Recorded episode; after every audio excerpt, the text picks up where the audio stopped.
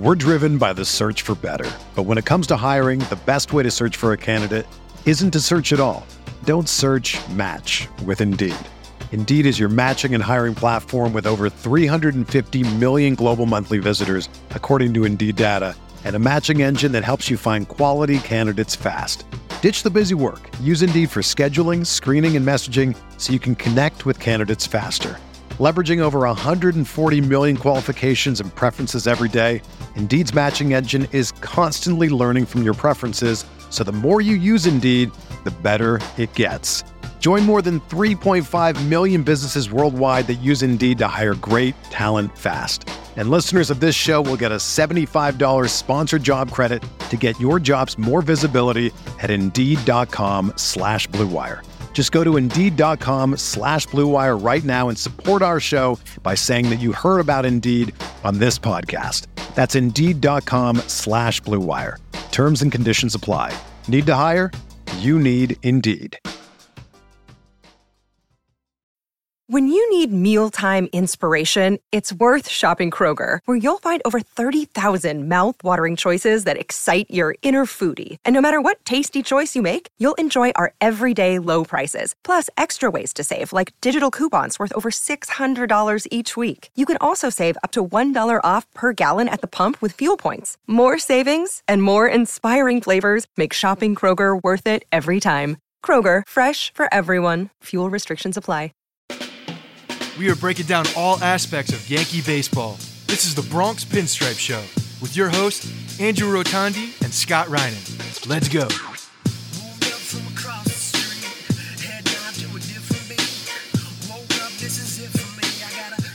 What's up, everybody? Welcome to the Bronx Pinstripe Show. Once again, for the second episode in a row, we only have one win to talk about. It was a good win. It was a nice, good comeback win, a much needed win. Obviously, don't get swept at home by the Blue Jays. Benintendi, first big hit as a Yankee. Trevino stepping up huge, closing out that game. Like, really great positive things from that win yesterday. But oh my God, is the rest of it dog shit? Good morning, Scott. Good morning. They had to, they had to salvage that, and I, and I tweeted that it does make me happy. And you know, after a players' meeting and all these things, the new guys step up with uh to to show to earn their pinstripes to get their Yankees moment, whatever. But uh Benintendi and I mean Trevino, he's the one that's surprising me the most, to be honest. I I wasn't very high on him, but man, two and a third, that's a nut up performance right there. If I ever seen one, But I mean, coming in, understanding where the bullpen is. Um, Boone just stays with him, which everybody's just like ready to kill, ready to kill. But at the same time, like who you who you going to? Who are you going yeah. to? So yeah, awesome. Benintendi, that shot was just like authority. He, he he he he. It's like he walked up there knowing, goddamn, he was going to do exactly what he did. Well, you know what that reminded me because he hit so many home runs as a Red Sox against the Yankees at Yankee Stadium. It's just like his swing. He doesn't. He even talked about this when he came over from Kansas City. It's like I'm not a power hitter, and Kansas City's ballpark is huge. Like I'm not going to hit home runs there, but Yankee Stadium he can pop a few. Yeah, he's been pretty disappointing. Like we're going to talk about the entire lineup and the numbers. Like Benintendi since the trade has been really bad. Like not what we thought we were getting. But yes, that is a huge moment. Maybe that lifts some sort of monkey off of his back and he can start to go because I mean they need guys, they need guys to start stepping up. They need they need pieces in this lineup to start hitting. I, I, like I don't care how good the starting pitching is on certain days. I don't care. Like yeah, the bullpen can step up. When you score it was like one and 1.8 runs or something like a game over the past like two yeah. weeks or something you're not going to win any games that way so it doesn't matter like we can t- we're going to talk about all the stuff we're going to talk about boone because i have some thoughts on boone but ultimately when the offense was that piss poor bad nothing matters no, that's it. You guys got to play. At some point, at some point, you have to perform, and you have to hit the ball and score runs for uh, for for your team. Bottom line, like that's it. We can we can point to all the injuries that have occurred, but you know, for the most part, this season has been uh, pretty good. Injuries are not an excuse. I don't want to interrupt. Like they're not an excuse. There's enough guys in that lineup to hit. Okay, no, no, this they're lineup, not an excuse. I'm saying uh, I'm more saying you can point to them as an excuse, but it's not one. Is what I was going to say before you so yeah. rudely interrupted me the the the opportunity that they have in front of them with the guys that are there still still able to score runs. Like no problem there. Boone's not wrong when he says some of the things that he says in certain ways because there are certain sentiment to the guy's got to do the thing. You got to do the thing. You got to you got to hit the ball. That's it. And yesterday they hit the ball at opportune times and they won the game. So, you know, they didn't it's not like they put up a 10 spot. They put up a 4 spot and uh, and it came late in the game. But you know what it did? It was it was a an opportunity for a new guy to step up in a huge moment and he did. So hopefully they can get off hopefully they can push push off of this and and push it forward. You know, hopefully we the line in the sand is the Paul O'Neill, the the day the warrior. That's what I love. I love the the the the behind the the scene sentiment of the warrior and getting that victory. Right? You gotta you gotta use that as a springboard. Oh yeah, sure, sure. First time he's in the building in like two and a half Yeah, yeah. years, right? Who is this guy? he's talking about how he's gonna have to parachute in. I don't know if they're gonna let me through the doors when I get there. Yeah, the Paul O'Neill stuff. Um, uh, obviously, uh, I think I've said this on the show a number of times. He was he was my guy when I was younger. Uh, we're all Jeter fans because Jeter was was was the the number one guy in the Yankees. Everyone obviously loved the core four, but but O'Neill was my guy. I was a sucker for the emotion that he showed in the dugout and the frustration that he showed and the leadership that he provided. So so I was I was getting the feels watching the montage of O'Neill. You know, anytime he'd go out there with a busted up hamstring or something and still run around, make awesome plays in the outfield, dive into second base, all that stuff. Uh, but uh, the big takeaway from the O'Neill ceremony is Hal just just getting shredded by by the audience, and I I posed the question: Do you think Hal cares that he's walking out there getting booed? Because I know for a damn fact, if George walked out there and got booed, that would get to him. Okay, that he that would not sit well with him. But I I genuinely wonder if Hal cares.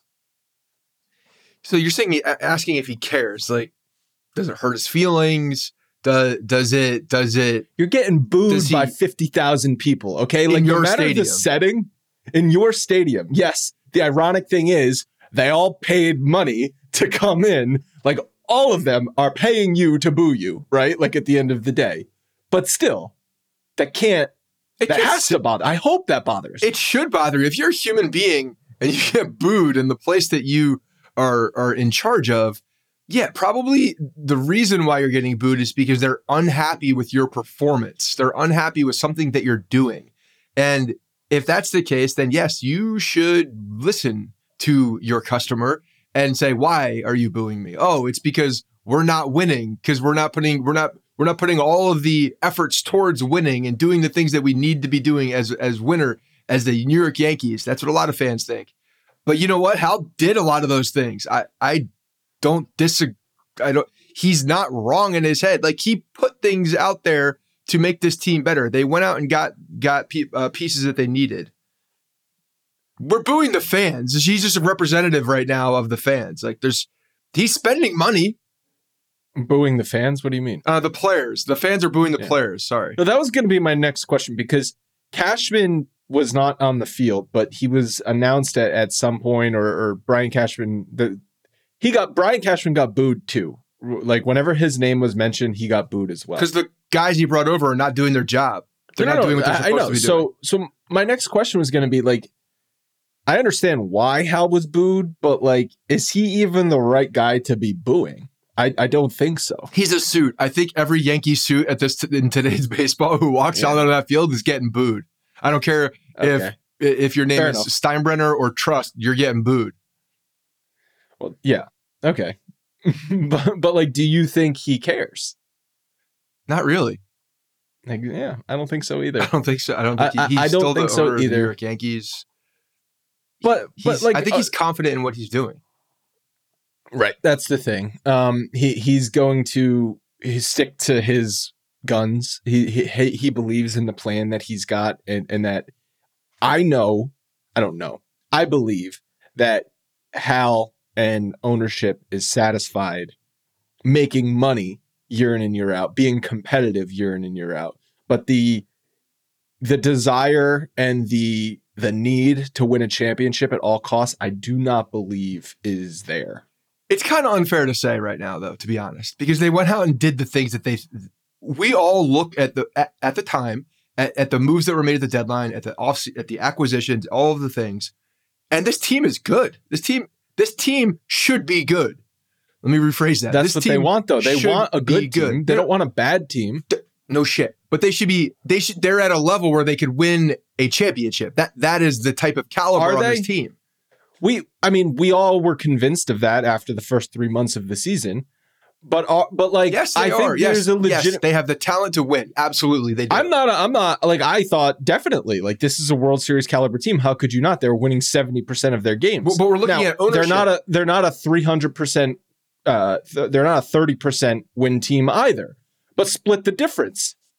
We're looking at ownership and what ownership can control, and that means spend money on players to make you better. This roster on paper is very, very good.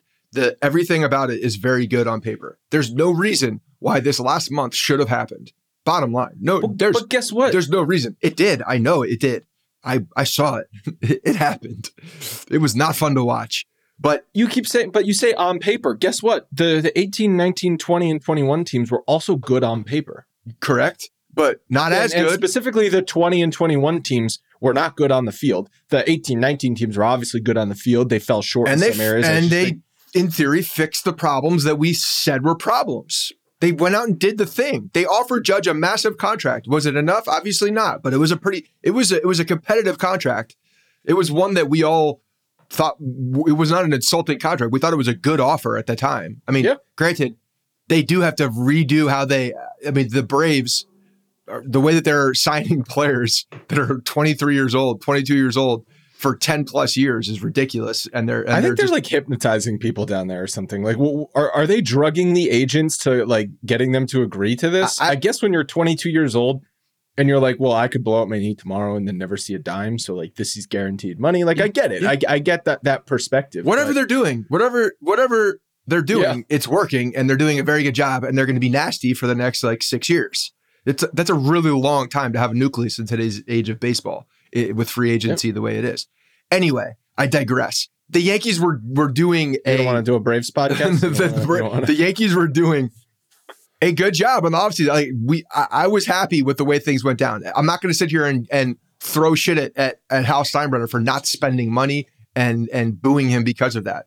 It's not his fault that these players are playing like ass. But uh, what about? Uh, you're right. They're booing a suit. Okay, so let's lump Cashman and, and Hal together as the suit that is the entity that is getting booed, right?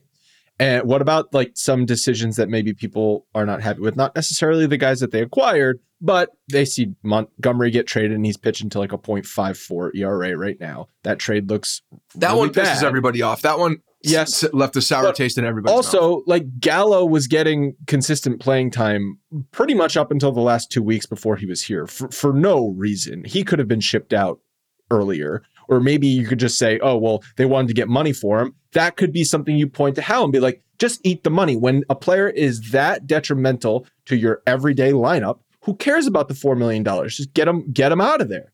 What about the fact that they're maybe delaying calling up uh, Peraza and Volpe for for service time manipulation. Now, it, it might be because they're not ready and they need to to get to the next steps of the minor leagues.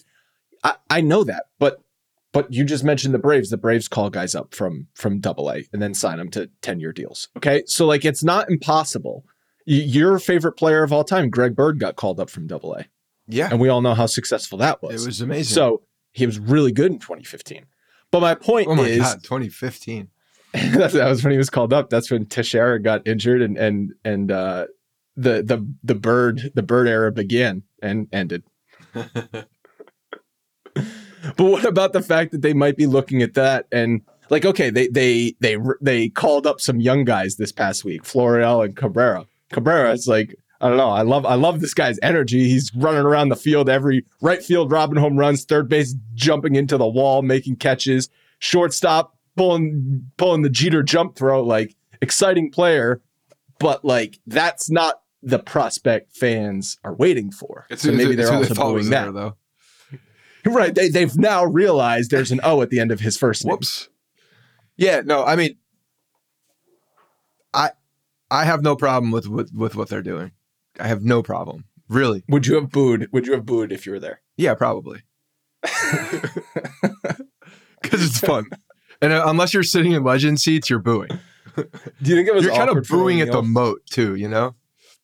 You think it was awkward for O'Neill? He's like, he's like, freaking booing right now. Like, no, because I think O'Neill like- understands it. O'Neill's like, yeah, all right, I get it. what did you think of? I, he was pretty nervous during his speech. I thought, even Like, even was- the lead up, you know, this whole week they they were you could tell that behind the scenes he he was talking to Kay and Meredith and Flaherty, whomever, about the nerves. You could tell because they were razzing and they were they were they were definitely making it a point to be like, you know, big deal. I don't know if your numbers going to fit in there. All, all these things. So I thought it was cool. It, you could tell how much of a big deal it meant it was to him. And and I love uh, I get chills when I say things like this because of the those '90s teams, man, just like cut deep on me. The uh, so it was awesome. Uh, you know, I love I love hearing him reminisce, seeing his whole family back there. Very cool. Like the fact that his whole family has families now. It's like Hmm. it's like it's it's just it's crazy. But um, yeah, the water cooler, beautiful touch, beautiful touch with the water cooler. Um, the whole thing was good. I thought uh, it was it was really good. It was really good to see him get get his shine because again, you could just see how much it meant to him personally. Do you agree with Mattingly's statement that uh, the O'Neill trade was the second biggest in Yankees history after Babe Ruth? When I heard that, I was like, I was like thinking Damn, about that's it. a I was bold like, statement. wait. I was like, holy shit, Mattingly, like calm down. But then I was thinking about it and I was like, I, I legitimately do not think the Yankees are the Yankees in the 90s without Paul O'Neill. Like, do they still win a championship? Yeah, probably because the team was that good. But he definitely added a dy- dynamic to that team Yeah. that you were not going to get from any old right fielder. So, like that, I agree with. But it's like, was that is that the second biggest trade in Yankees history? Like, I don't know. I mean, when you look at the result of what happened afterwards, it's it's up there. You, you, you it's not a crazy. It's not as crazy of a statement as it sounds. Because when you hear it, you're like, no, no, there's no way that that's that's it. And I, I think I've said this in the past, but growing up, Roberto Kelly was my guy. like I, I, he was he was like a 280 hitter, like good defense. Did you hate O'Neill when he came over? I didn't hate because of that? O'Neill. I just I hated the fact that they got rid of Roberto Kelly uh, for in that trade. I was like, I was I wouldn't say devastated, but I was not happy as a as a as a young pup. But uh, but yeah, it worked out. Logan, Logan, you got something on this? Yeah, so I I kind of was thinking about it too, um, and they did trade for Roger Maris, so that might Okay. you know, so that that might be two, but I mean, Okay. you could, I mean, it's a conversation at the very least, and if it's not two, it's three probably. So How many championships did they win with Roger Maris? Two championships. I think I so. believe it was I two. Look, They won four with O'Neill. Obviously, Roger Maris broke Babe Ruth's record. That's a bigger moment in Yankees history than anything O'Neill did. But I wonder if the the now th- those those late fifties, early sixties Yankees probably don't win those championships without Roger Maris. He was an MVP, so like I'm not even going to make that argument.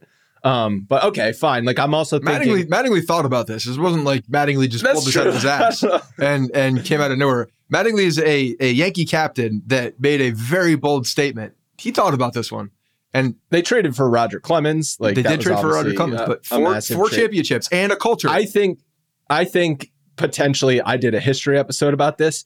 The biggest non-trade in Yankees history was not trading Mariano Rivera to the D- Detroit Tigers because that was very close to happening, and that was the biggest non-trade in Yankees history. Wasn't there someone else in that trade too, or there there was, uh, or the offseason there was other. I thought in addition, I forget the exact details of it, and I think it was Mariano Rivera for David Wells, uh, plus some other pieces back in '95. This was, Yeah. And that would have been disastrous. Well, even- Mariano Rivera was also almost traded. They talked about it in the Jeter That's what I'm documentary thinking of. for the shortstop uh, of the Mariners because uh, of uh, that was in the '96. Was that '96 that that? I think going happened? into '96, it was after Showalter was So- out. not trading Mariano Rivera twice was the second biggest thing in Yankees history behind Babe Ruth. Yeah. Well, and I, you know, Mattingly, I think has such a and and O'Neill has dubbed Mattingly as as uh, his favorite teammate. Posada was up there too, I think. But the the dynamic, Mattingly saw all the bad years, and then uh, you know when when when he comes over in uh, '93, then then you see the shift. There was a dynamic change in the way that the team was playing. And obviously, if the if the strike doesn't happen, the year of the strike, the Yankees and the Expos were, I think, neck and neck for best record. They had a damn good team. They had a damn good team. And I actually think that was Mattingly's best opportunity to win a World Series. And it and it got the rug got pulled out from underneath him as well. Um, but you know, the shift and the dynamic I think changed pretty quickly when when O'Neill got there. Yeah. He yeah, they talked about how he had a championship with Cincinnati, so he had that experience that he came over. Um, I believe it's also been talked about how Lou Piniella actually like helped orchestrate the trade. He knew O'Neill would work in New York, and that that's like a thing we've talked about a million times, right? Like the Yankees have traded for guys that can't play, can't handle New York. Uh, Piniella, who obviously played in New York, won in New York, knew O'Neill could handle New York. That's a huge thing. Did Jarek did did Jarek Dieter did Derek Jeter know that Giancarlo Stanton could handle New York? I don't think Derek Jeter gave a shit. Well, he could. I mean, he can. He can handle it. Yeah, yeah. I think Giancarlo can handle New York. I, I, I think he can. I think. I don't. I, that's not the issue with Giancarlo. It's No, so Derek injuries is that, obviously the issues. Derek knew that. Yeah, when Derek wasn't there, you. Uh, I know Logan was taking bets, seeing if Jeter was going to show up for O'Neill Day. I knew he wasn't going to show up for O'Neill Day No. because he's already got a day coming up this year. He's not going to Yankee Stadium twice. Come on. Yeah.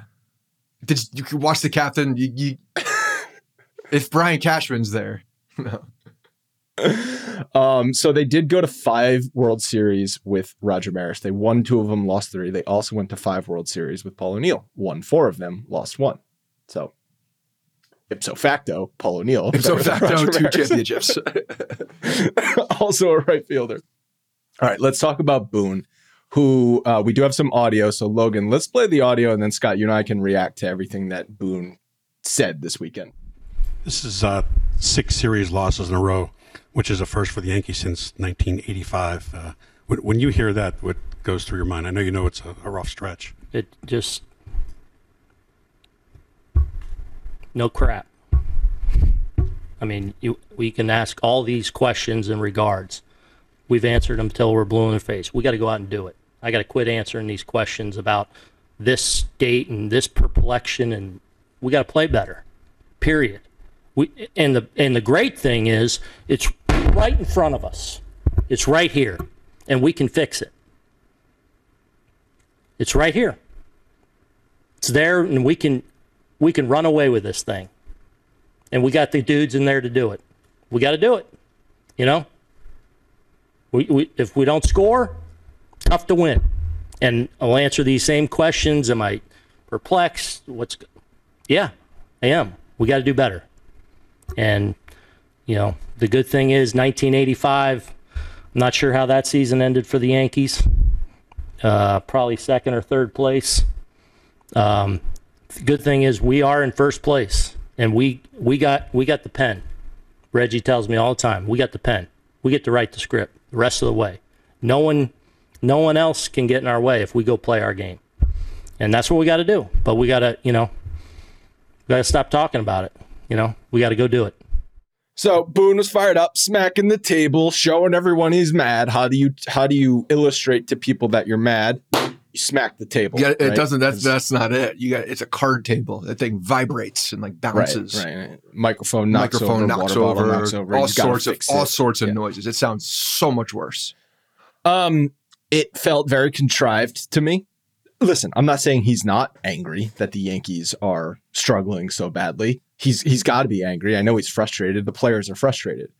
But we've learned over the past four years that's not Aaron Boone. Aaron Boone is not a get mad type of guy. He's a stay the course type of guy. He's a positive, glass half full type of guy. So that little show of frustration, that's not Aaron Boone. Okay. So I, I just didn't buy it. I thought it was completely contrived and and Why do you think? He- Why do you think he doesn't get? Fr- he, the guy gets frustrated. We see it all the time. He gets, he gets, he gets in his like emotions, and then gets frustrated, and then and then has these like little outbursts. He, he's done this in yeah, the past. right. This is at umpires. Like I'm not gonna say this wasn't- strike zone and stuff like that. Uh, not not about like the team play in the long haul because he's he's he's brainwashed into thinking that oh no, long haul is we've got the players on the field, they're going to come through back of the baseball card type mentality. Yeah, but I it's been not a month. It's been a month plus. I know it's been a so month. Ask, asking the same questions, answering the same questions, which is exactly w- what has to happen at this point.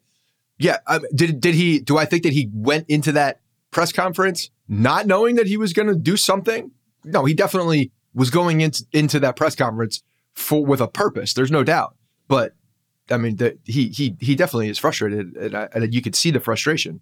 You could hear it. You could hear it too. frustrated. You could hear it. He has to. Be The microphone frustrated. Do you do you think that he's slamming stuff in the clubhouse, or is he? I think he's. calm, I think cool, no. I think in he's got. clubhouse? I think he's got a a little a boil over in the clubhouse. I think he does. I think he's got a boil over in the clubhouse. So, yeah, I I don't think it happens often, but I think that unless uh, he, this he's an emotional guy, right? You agree with that? He's an emotional guy. There's no doubt about it. He he wears he does wear his uh, emotions on his sleeve when he's out in the field. He he does. So I think that when he's in the clubhouse, it's a different mentality. He's talking to the guys. It's different. It's baseball. It's not in the media. And yeah, I think he probably had a moment. I don't think it was long. I don't think it's a sustained thing. I don't think he's screaming and, and like, you know, belittling people at their locker as they're as he's walking around like you, you, you can't make contact. You, you don't you double clutch when you throw. You like he's not going around doing that. He's but He's roasting people. Yeah, just he's not. He's not holding a roast in the clubhouse. yeah, but he's uh, but I think that the the frustration does boil over. But I think you you know again he's trying to send some messages throughout, whether you see it or not, whether it means anything or not. Players players meeting happened after, you know maybe it did exactly what it needed to do. But he's not wrong. The players have to play. The players No, have to play. know. I'm You can't saying he- score. you can't not score runs. And, No, and said that. attempt to win games, right? But that's You- that's what he's saying. So his frustration and the things that he's saying, uh, as much as anybody wants to crush Boone, it's not him. He's there's nothing he could do to help. I mean, there's The small things like still in-game decisions. Like I, I like In-game decisions doesn't help score one to two runs over a large amount It of time. does. It helps you win or lose games, especially close games, which they're obviously playing because they're not hitting. Like the the first inning on Sunday, he did a hit a hit and run with uh with um Rizzo and DJ. I like that. There were opportunities on Saturday, especially in the first inning, first and second one out with Rizzo up to do something like that. He didn't, and the Yankees didn't get any runs. And then in the second inning, they had a, a run on the Florial single, and then first and second with one out and DJ up. They didn't do anything. DJ struck out Benintendi ground out. Fourth inning, First, and second, third- first and second with DJ up with one out. What do you want them doing? You want them what? Please tell me what you want them doing at that point. You want them hitting and running with a guy on second base? No, probably not in that With DJ situation. up? I'm The just guy saying they're missing the opportunities. Exactly. You got a guy who can handle the bat the most. Okay, hit the ball. That's when you do something. That's when you make a play. When you you put a play on like they did yesterday. No. It- you you have a runner on first and second or with with DJ up. I'm not. I'm not. Yeah, probably not in the first and second No. situation, but in some of these other situations you could. okay, we could go all through and say, oh, he should have done this, should have done that at, like small moments of the game, but I, I don't know. I think that's a fruitless effort to to go through and do that. When you look at It's what not his doing, fault that they're scoring two runs. they I'm can't saying score. It's his fault They can't hit the ball when they need to hit the ball. I know. I'm not saying it's Boone's fault they're scoring two runs a game. That that's asinine. Okay. I'm just saying there's small moments in games that he's not helping the situation. And also yesterday when the Blue Jays tied the game, I thought he got outmanaged in the seventh inning. So Loaisiga's pitching and uh Bichette gets a leadoff single. Chapman's uh, forced out. Merrifield walks, and then Schneider for the the Blue Jays manager pinch hits Biggio for Espinal. And Boone immediately goes to the lefty Peralta, and then Schneider immediately brings in Springer, who who gets a single, loads the bases, and then Bradley Jr. walks. I don't know how you didn't see this coming from a mile away. If you're if you're This is the second Like, time this had- has happened in the last month uh, with him getting just toasted on the the switch. the double the double pinch hitter because you make a pitching change. It's like so the the alternative here is you have Loaisiga face Biggio, which I will pick every day of the week because I rather No, that's not it because Logan- because uh, Biggio was never actually going to bat. It was Loaisiga versus whoever Biggio was pinch hitting for. Espinal. Okay, fine. I'd rather have Espinal or Biggio hitting than have Springer hitting. Biggio was never going to hit. That Biggio was just a pawn in this whole thing. He was just a. They were essentially here. You go up there, show your face. You're you're not in the game. Don't act like you're in the game. Barely take swings because you're not going to be in the game. Um, yeah, George Springer was o- he was in the was in the was in the tunnel taking swings the entire time Biggio was up there. So Sure. Yeah, no, he got he got played on that. There's no doubt. And then and then Springer got on. So It didn't matter because Benintendi hit the homer and Trevino closed out the game. So they, they won the game, but that could have obviously been costly, especially if they don't get out of that with the score tied. Like, because they, they get out of that and the, the Blue Jays get a, another run or two, and, then, and that might be, you know, that might be ball game. So anyway, I, I like we've seen Boone.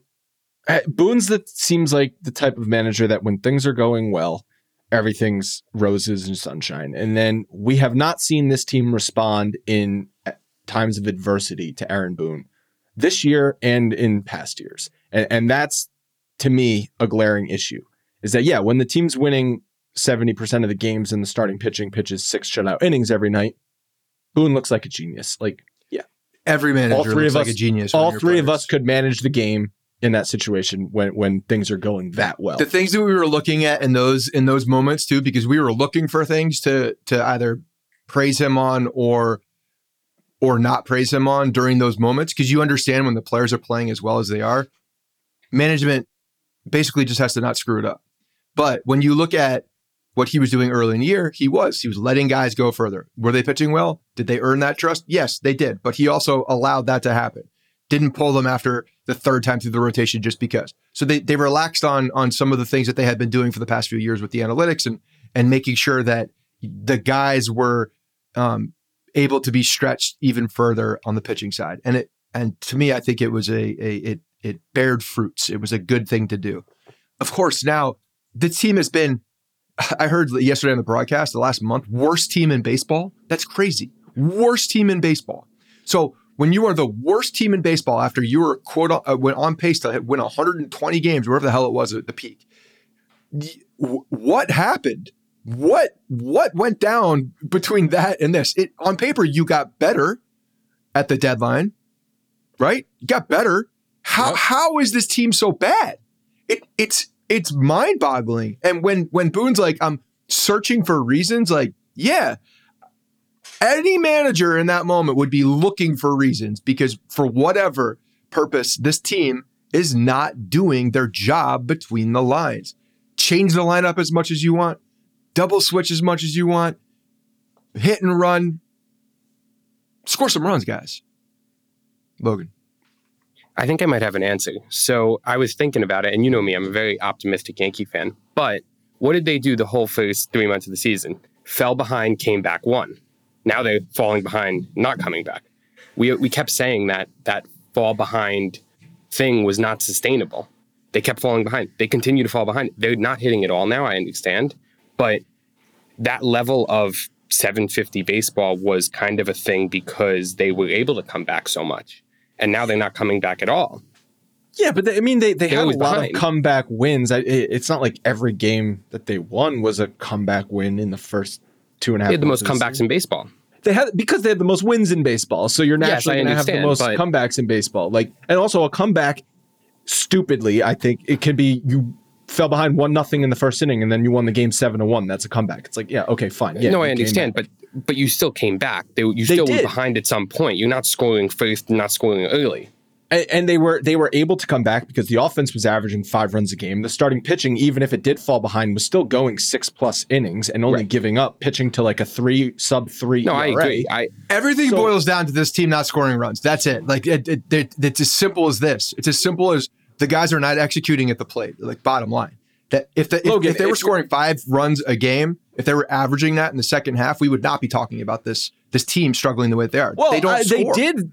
They still did average like close to five runs a game, I believe, in July, and they still were under 500 in July. well, the the, pitching, pitching- staff was especially bad in July, and the pitching staff has come The pitching staff righted itself. The offense has not necessarily Right. righted itself, and there were some big they've been spikes in those games too.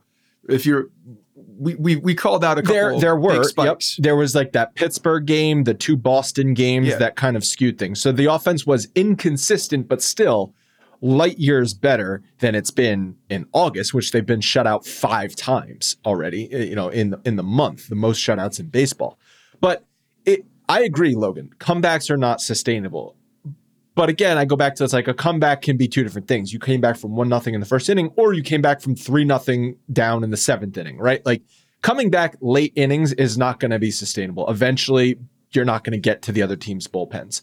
So if we go dive into the into the wins and find out that they had like 10 of those victories, then okay, fine. But I, I don't know, from just like my recollection of watching this team, I don't feel like they had a crazy amount of of those types of comebacks. I, I, Late I and guess I close comebacks. Yeah, late and close. com- I mean, certainly there's a few that we recall that we talked about as like the best games of the month, right? Like the Toronto games, obviously those Houston wins when they were being no hit, or the uh even the Cleveland game when they had the um what's his face the the um drawing a blank on his name fought with the, The fan kid out in the outfield. in, uh, in Yeah. in the outfield, yeah. So, um, Myles Straw game, I believe. Uh, so like certainly those types of things, um, like there's those huge wins, but I don't feel like that was happening three times a week. But uh, I guess No, I, wrong. I agree with you. I mean, I I you know, I look back on this streak and I really look at it as August 1st when they started that home series against Seattle. That's when it really started where they they, they couldn't buy a win.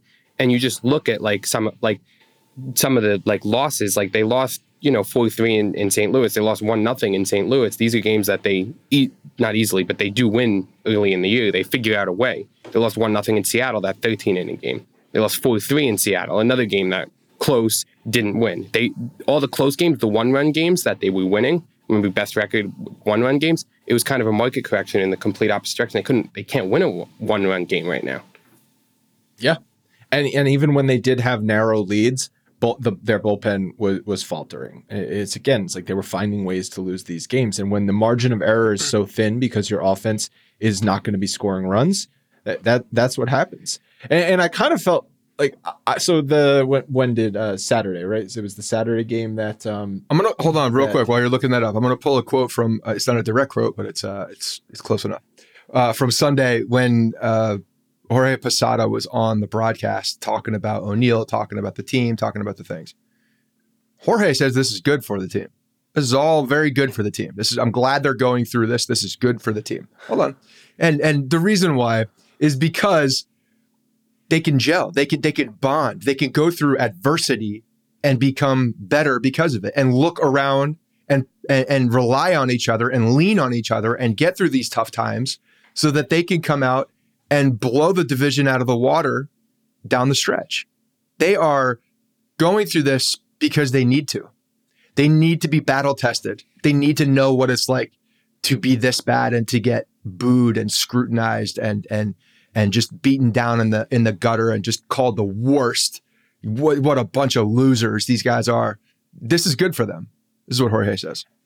at what point is it no longer good and the streak the streak the bad streak has been going on too long because i feel like we're nearing that point The division. When the division so before yesterday, I'm like, my God, this division. if they lost yesterday the the It's- it's like to we're talking about some it was it was because six right in the win uh, of loss column, I think, after Saturday. right right now it's they're eight up on both tampa and toronto That's a huge difference from six, but it's still yeah Yeah. if it would have been six with six to play against toronto Yeah. and they they are now eight with six to play and then eight with um Oh, excuse me sorry sorry sorry it's uh three more to play with toronto six more to play with tampa but it would have been six games up the tiebreaker was is a lot settled yesterday different. though f- with Toronto in Yeah. case there was one. It's a lot different being eight up. But again, like you continue to play 300 baseball for another two weeks. It, it could be five games with a month to play. And it's like, okay, well, then it doesn't matter how many games left you have to play. You can blow a five game lead in a month. Oh, easily. It's been done before. You could, especially when you're reeling, you're going like this. But that's that's that's it. Like they, they I, you know, yesterday when you go into that game, understanding that if you lose this game to Manoah, you get swept by the Blue Jays, and it's the division is down to six games after the lead that they've had. Got to wake up. Like you have no choice but to wake up at that point. So, so you're saying they are woke? They're up, woke. or They're woke. saying they, Big time woke. they're woke? Okay. Big time woke. We're driven by the search for better. But when it comes to hiring, the best way to search for a candidate isn't to search at all. Don't search match with Indeed. Indeed is your matching and hiring platform with over 350 million global monthly visitors, according to Indeed data, and a matching engine that helps you find quality candidates fast. Ditch the busy work. Use Indeed for scheduling, screening, and messaging so you can connect with candidates faster. Leveraging over 140 million qualifications and preferences every day, Indeed's matching engine is constantly learning from your preferences, so the more you use Indeed, the better it gets. Join more than 3.5 million businesses worldwide that use Indeed to hire great talent fast. And listeners of this show will get a $75 sponsored job credit to get your jobs more visibility at Indeed.com slash BlueWire. Just go to Indeed.com slash BlueWire right now and support our show by saying that you heard about Indeed on this podcast. That's Indeed.com slash BlueWire. Terms and conditions apply. Need to hire? You need Indeed. I want to talk about Gerrit Cole. And I think it was Kay on the broadcast on Saturday, like kind of defending Cole, saying, well, he he didn't pitch poorly. It's just the offense isn't scoring any runs. And once again with Cole, it, it's it's a it's a massive inning, a back-breaking inning from him. It was the it was the fifth inning on Saturday, and he hadn't even allowed a hit to that point. But in that inning, a walk and five hits, including three doubles in the inning. And it would have been a lot worse if Vlad didn't run through a stop sign at third base. Okay. Could have been worse. I, I'm, I've almost completely lost faith in Gerrit Cole. Yeah. The, oh man, uh, the amount of people that are going to, um, the, the future met the metrics that that that can tell you if he's pitching well or not and that that still look good for Gerrit Cole. I understand that his metrics can look good. They will look good. But optics, when I'm watching this dude go out there and he gave up the, the no hitter, once the no hitter was given up, it's like boom, boom, boom. The guy has this inning almost every time, it seems like. It's a problem. It's a problem. This one inning is a problem that this man has. And he's got to figure out how to not have this inning because all of those other metrics and all of those other stats and the five other innings that he pitched or six other innings that he pitched, if he throws seven or throws six and has that one bad inning, that's all I care about is that one. You that's it. I don't give a I don't give a flying f about the rest of it because if you have that last that one inning that's bad and everything else around you says you were good, but you weren't. You didn't finish the job. You got to finish the job on that given day. Bottom line, that's it. It's like you can't tell me all of these other metrics because they don't matter. If he sprinkled in five runs across all of them and his metrics look bad, would that be better? No, it wouldn't be. He gave up when he has He a four three to four inning. run inning. It, it, it to me it eliminates the rest of the good stats on that on that start. Of course it does. Of course it does. Now, it's unfair to say, here's your one nothing lead, Gerrit, go pitch six shutout innings. That's completely unfair. But But is it? It's actually also- not that unfair to Gerrit Cole because I, you know, I had a tweet that I didn't send. I thought I did, but I didn't send it. It's in draft still. On this, like today, I w- I wrote Gerrit Cole needs to put up zeros, put up zeros, and the Yankees need to figure out how to way to get a run across. And if the game is one nothing, they need to win that game. Then Gerrit Cole needs to be the stopper. He needs to be that guy. He needs to be that guy. he's not that guy. He's, not, that, guy. though. Nestor's that guy, but he he's not that guy, and he needs to be the ace that you can depend on. You know this man's going to go up and throw zero. Roger Clemens would throw zeros, zeros. Yeah, yeah. There's pitchers throughout history. There's pitchers in today's game that you get them a one nothing lead when your team is struggling this badly. They're not going to give up a run. Gerrit Cole's not that guy, and that's what I mean when I've lost faith in him. I, I no long I, am no longer holding out hope he's going to be the nut up balls ace that we are that the Yankees we that the Yankees are paying him to be. He's not. He's not that pitcher. He's not. We've seen it. He's not that guy. He's not that personality. He, he's a fake tough guy, which is what Alek Manoah called him out to be a fake tough guy. Uh, yeah, yeah. You come out barking like, uh, you know, head chin up uh, after Judge gets hits. You're not going to walk past the Audi sign. I know you're not going to walk past the Audi sign. And if Cole did walk past the Audi sign, Manoah's going to body him, and he knows it.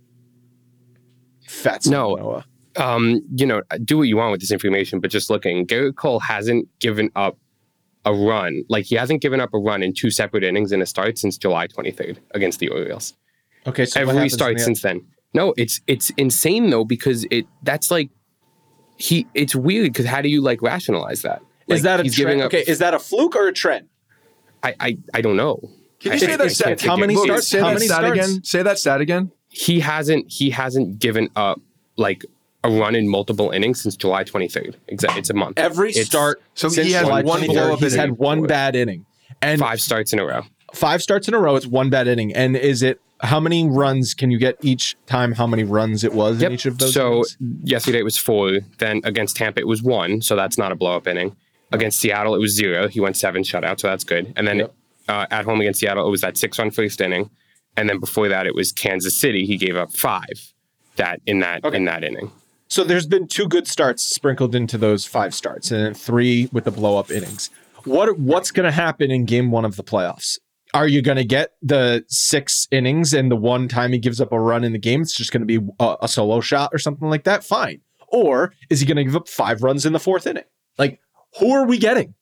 If Gerrit Cole's giving up, if you if you were listening to the the um the K the KayRod Cast with Clemens came on, again must see TV when, God, when you're you listening are- to that. I know I'm obsessed. like- the the but listening to him talk pitching is like it's like uh it's like porn for me. I love I love it. It's it's I can't get enough. So the um not that I can't get enough of porn, but I was just going to let that one hang. but um, you know, he's talking about uh, power pitchers giving up home runs. Verlander was, you know, was uh, a few years back when he was, I think, when he was Cy Young, gave up the most home runs in baseball, if I remember correctly. It was, he was I up think there. He led the league. Yeah. But they're solo shots. They're solo shots. Clemens talked about the same thing. Solo shots. If you're attacking a guy and you're giving up home runs when there's no runners on, fine. You, you can let that. You can let that happen. But you can't get snake bit with two, uh, one, two, three runners on. You just can't get snake bit that way as that guy, as that pitcher. You cannot. You need. You can pitch to contact when there's nobody on base, and if you give up a home run and someone beats you to the ball, so be it. That, but that's the way they pitch. You have to pitch differently with runners on. You could not be giving up those big innings as, as the the number one dude. You cannot, and he does, and he's susceptible to it. And unfortunately, Taillon, who's not in that same spot, is a similar is a similar prototype. Yeah. Yeah, I mean, so Cole, Cole in his last four games is pitching to a three nine six ERA. Again, it's it's it's not it's not awful. It's just not what we need Cole to be. It's not what we think Cole can be, what he should be.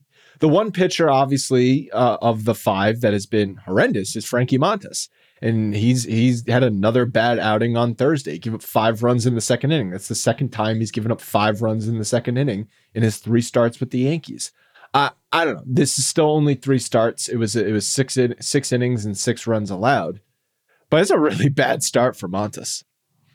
You know, I know he was coming back from an injury in in Oakland, and and I really really hope that we don't find out later that this guy is still hurt and we got damaged goods coming in here. Um, I mean, I know he's being built cleared. back up. I know he's cleared. uh, All, all obviously they they they did their their homework and they they, they did their CSI on making sure that this guy was healthy, but.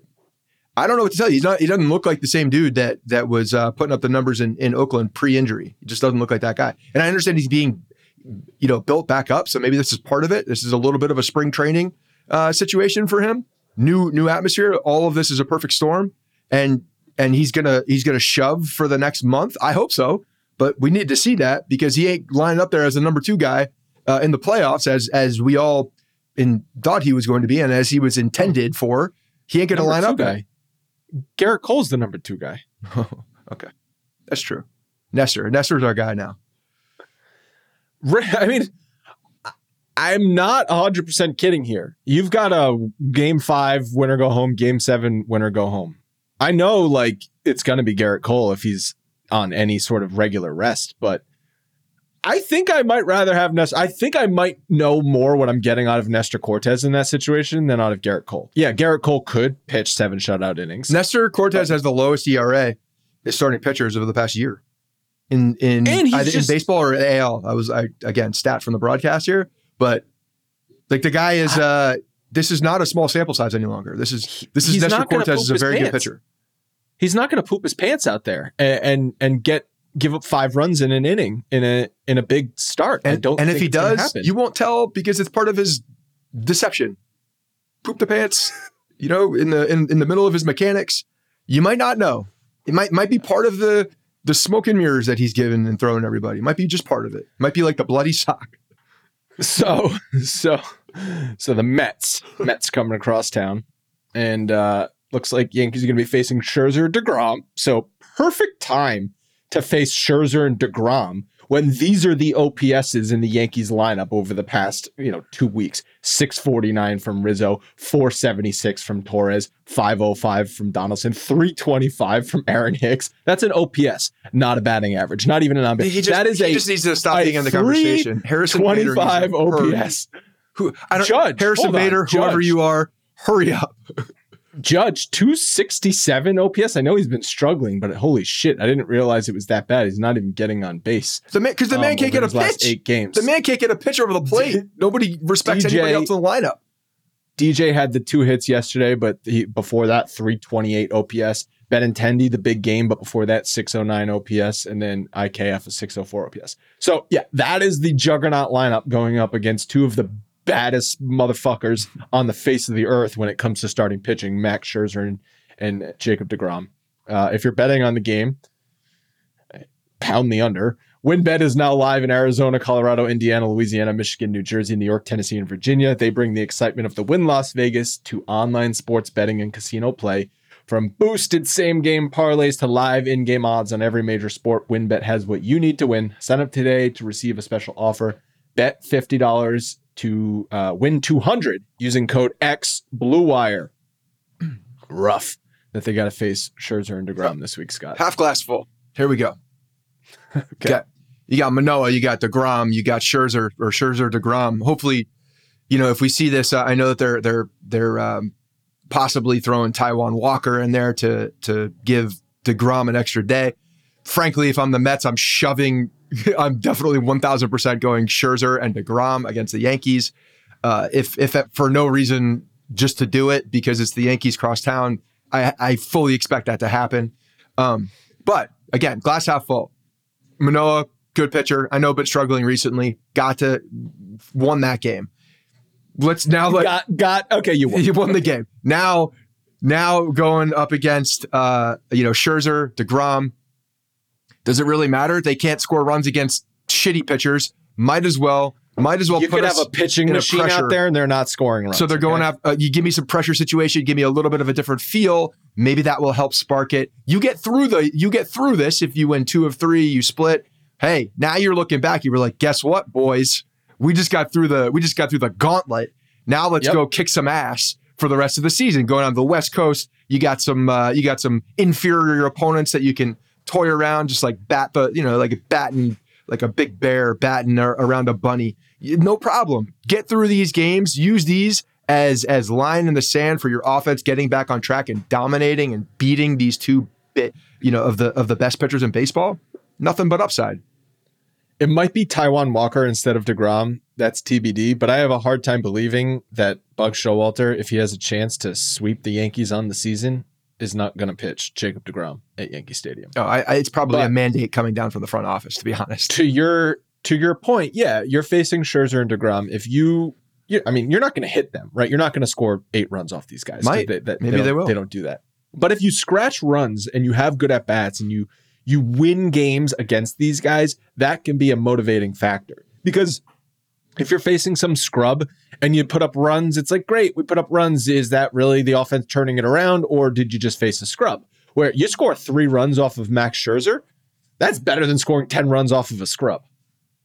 Oh, a thousand percent. If you win those games, you look at you scored enough runs to beat Scherzer or Degrom. So whether it directly comes off of them or you you uh, you know you have the game close enough so that you could strike against the the bullpen, all good things. So yeah, these these are these are two big games. Mets Mets aside, obviously the Yankees want to beat the Mets. Uh, everybody who's a Yankees fan wants to beat the Mets. Mets very badly want to beat the Yankees and and and sweep that series, and they're set up to do it with the two pitchers they do. They can. So you know, chip on the shoulder here. Chip on the shoulder. Manifest it. Make it. And then they, Create it. they go to Live it. Oakland and Anaheim, West Coast swing after after this. I'm gonna be on West Coast time for these for the weekend West Coast games. Although gonna be at a bachelor party, so you know, I mean, you went to a baseball game, so you you saw the baseball game. But when you're at a bachelor party, it's it's a little bit more tough to to follow the games going on. But I'll do my best. Um, anything else you wanted to touch on from from the weekend or any of the O'Neill stuff before we wrap this up? We do have voicemails, which uh, you know, a lot the highs and lows over the past week have been enormous. Obviously, the Donaldson walk off, and then even the yesterday's game with Benintendi, like two super high highs, but the rest have just been bottom of the valley lows.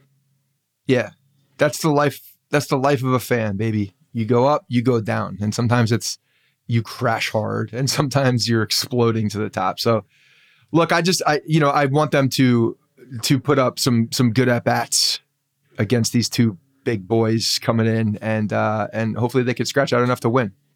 Two big games though. Two big games. Line in the sand type games. games. The guys really got to get up. Yeah, you gotta. I mean, say you gotta win both of these games. That's that seems almost undoable right now. So you split, and then you try and just forget about this homestand, and you move on to the West Coast. I feel like. When you see those two guys lining up against you, if it does end up being Degrom, you're you're you you got to win. You go win one of them. Obviously, you want to win the first one, um, so that you're not in a situation where Degrom's thrown up against you to sweep the series. It's like that's not a good situation. Go after crazy eyes. All right. We uh we're gonna have an episode. So I'm gonna have Derek from NYY Recaps. I went on his channel a couple weeks back before the trade deadline. He's gonna be on our show on Wednesday. Scott, you are going to be traveling, so TBD if you're gonna be on uh, any other episodes later this week. But we definitely will do. Uh, there's gonna be an episode I'm doing with Derek on Wednesday after the Mets series. And then I'm traveling, so uh, I guess after that, our next episode will be after that Oakland series. We will talk to you guys then. Believe it or not, George isn't at home. Please leave a message at the beep. I must be out before I pick up the phone. Where could I be? Believe it or not, I'm not home. Hey, Pinstripers, this is Eric from Syracuse. It's uh, about 10 minutes to 4 on Sunday, calling in the uh, bottom of the sixth. I just wanted to, even before the game ends, just wanted to give a shout out to the true ace of the team, Nestor Cortes, for nutting up today. Unlike Scott's binky there, Cole, who just failed again yesterday in another uh, attempt to be a stopper. Uh, that dude is fucking stealing money. I can't stand his stupid face. Get the fuck out of here, Cole. I'm outside. Let's fucking go. My girlfriend hates me. I watched most of the fucking ending of the game. She's bitching the whole time. Totally fucking worth it. Let's fucking go. Hey, talk about a fucking win, man. Josh Donaldson finally, finally does some shit that I can be proud of sharing the same fucking first name with him for, man. Thank you, God, that we got a fucking win in a tough situation like that. Are you fucking kidding me right now? Boone can't manage a fucking McDonald's. How the fuck do you have Aaron Hicks come in and pinch hit in the bottom of the ninth in a tie game when you haven't won in four days or five days or however fucking long it's been? What the fuck? I, I, I get it. IKF isn't great. You know, he's been below advertised, but I mean, even that wasn't great. And holy crap, what the hell? Like Noah in the flood, the rain came, the delayed game, and then the bringer of rain bought the pain. Oh my God, baby, I can't believe it. It's one win at the end of the day. I know it is one win, but you maintain a double digit lead, and Josh Donaldson just hit a nuke into the Bronx. Oh my God, I cannot believe it. Chapman tried to give the game away for us, and Donaldson wouldn't let it happen. Oh my God. Go Yankees. Still in first place. Got a big series starting tomorrow against the Blue Jays. But my God, is that a is that a turning point? If there ever was one, that is the turning point in the World Series DVD, my friends. Woo! It's about fucking time these fucking guys win a game. I was about to call that the worst loss of the year. You know, start going down to football, basketball season, but no, man, I guess it's it's time to you know get that spark we needed, and you know let's win every game out here. Keep that AL East lead, and uh, see you guys in October. Hey guys, thanks for listening to the Bronx Pinstripe Show. Make sure you find us on iTunes and subscribe so you can get all new episodes directly onto your phone. If you do like the show, we'd love for you to take a minute and give us a five star rating and review in iTunes. It really helps us out and allows us to create more shows. We're on Twitter at Bronx Pinstripes and the same on Facebook. You can always find us there talking Yankee baseball. Thanks again, guys, for your support. Really appreciate it, and go Yankees.